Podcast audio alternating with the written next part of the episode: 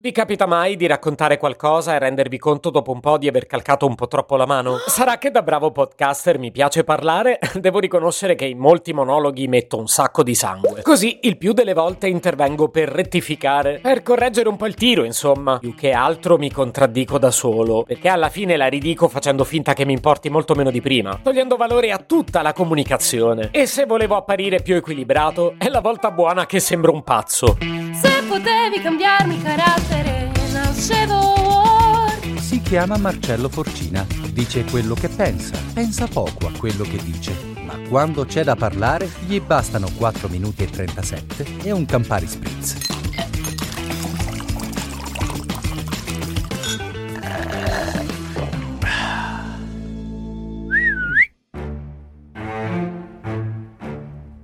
C'è gente a cui, buon per loro, eh, evidentemente non gliene frega nulla. Non gliene frega di raccontare le proprie cose agli altri, non gliene frega di lamentarsi, o quando lo fa non gliene frega niente di monopolizzare l'attenzione. Alla fine del racconto non gliene importa nemmeno di essere capiti. Non si preoccupano di essere stati noiosi, non gliene frega di fare gaff. Mica verificano se chi li ha ascoltati aveva davvero voglia di farlo, ma più di tutto non gli tange l'altrui opinione su quanto hanno detto. Insomma, nel tempo ho capito che di tutto questo ci sono persone a cui non frega davvero nulla. E poi. E poi ci sono io. Io che ho una voglia matta di raccontare i cavoli miei. Io che però mi preoccupo di verificare se una persona ha tempo per ascoltarli. Io che sto attento a non fare gaff, a non diventare noioso, a verificare di volta in volta che chi mi ascolta stia capendo cosa dico e che addirittura sia d'accordo con me. Io che non si sa per quale motivo mi ci impegno pure un casino a raccontarla bene la cosa, a creare dei sofisticati archi narrativi che incollino l'attenzione di chi mi ascolta e a costruire ogni singola parte del racconto in modo da arrivare al suo culmine emotivo per sentirmi dire Cavolo Marcello, devo riconoscere che avevi ragione.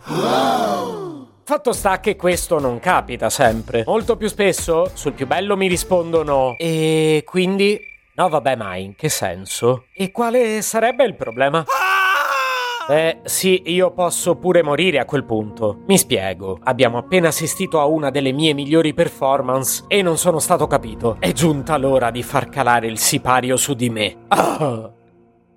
Così io avrei identificato la necessità di un neologismo per la lingua italiana. Un neologismo che mi serve per descrivere le mie azioni immediatamente successive al momento di disagio. E per questo preziosissimo vocabolo io avrei ipotizzato il termine spensierimento.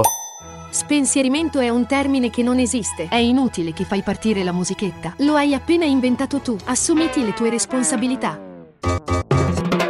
Che cavolo! Vabbè, mi assumo le mie responsabilità. Nella mia idea, quando mi sento dire, vabbè, e quindi, l'affronto è talmente grande che a quel punto l'unica priorità che ho è riguadagnare la fiducia di chi mi sta ascoltando, o quantomeno di riallineare i nostri pensieri. Quindi cosa faccio? Quando mi accorgo di aver messo troppo sangue in una conversazione, io mi vedo costretto a spensierirla. Sì, spensierirla. Intendo che ripeto tutto da capo, provando però a raccontarlo con molto meno impegno emotivo. Come per dire, vabbè, ci siamo capiti male. Ora ci riprovo a dirti la mia, dimostrandoti che tutto sommato non la pensiamo in modo molto diverso, perché alla fine anche a me non me ne frega un granché. E così penso di spensierire la faccenda. Però ci tengo a dire che io così non sono mai riuscito a spensierire un bel cavolo di niente. Anzi, piuttosto la gente mi guarda ancora più stranita di prima. E a quel punto capisco che l'unico da spensierire, semmai ero io. Ah, vi sta sembrando ridicolo quello che vi ho detto? Troppo sangue? Beh, anche a me me ne frega talmente poco che mi sa che neanche lo pubblico questo episodio. Mi pare? Se potevi cambiarmi il carattere, nascevo Ward.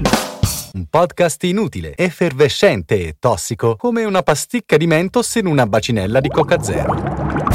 Questa serie è disponibile su tutte le principali piattaforme di podcast: Spotify, Apple Podcast, Google Podcast, Spreaker, Amazon Music e a breve anche sul citofono di casa tua. Stelline, recensioni e follow sono molto graditi.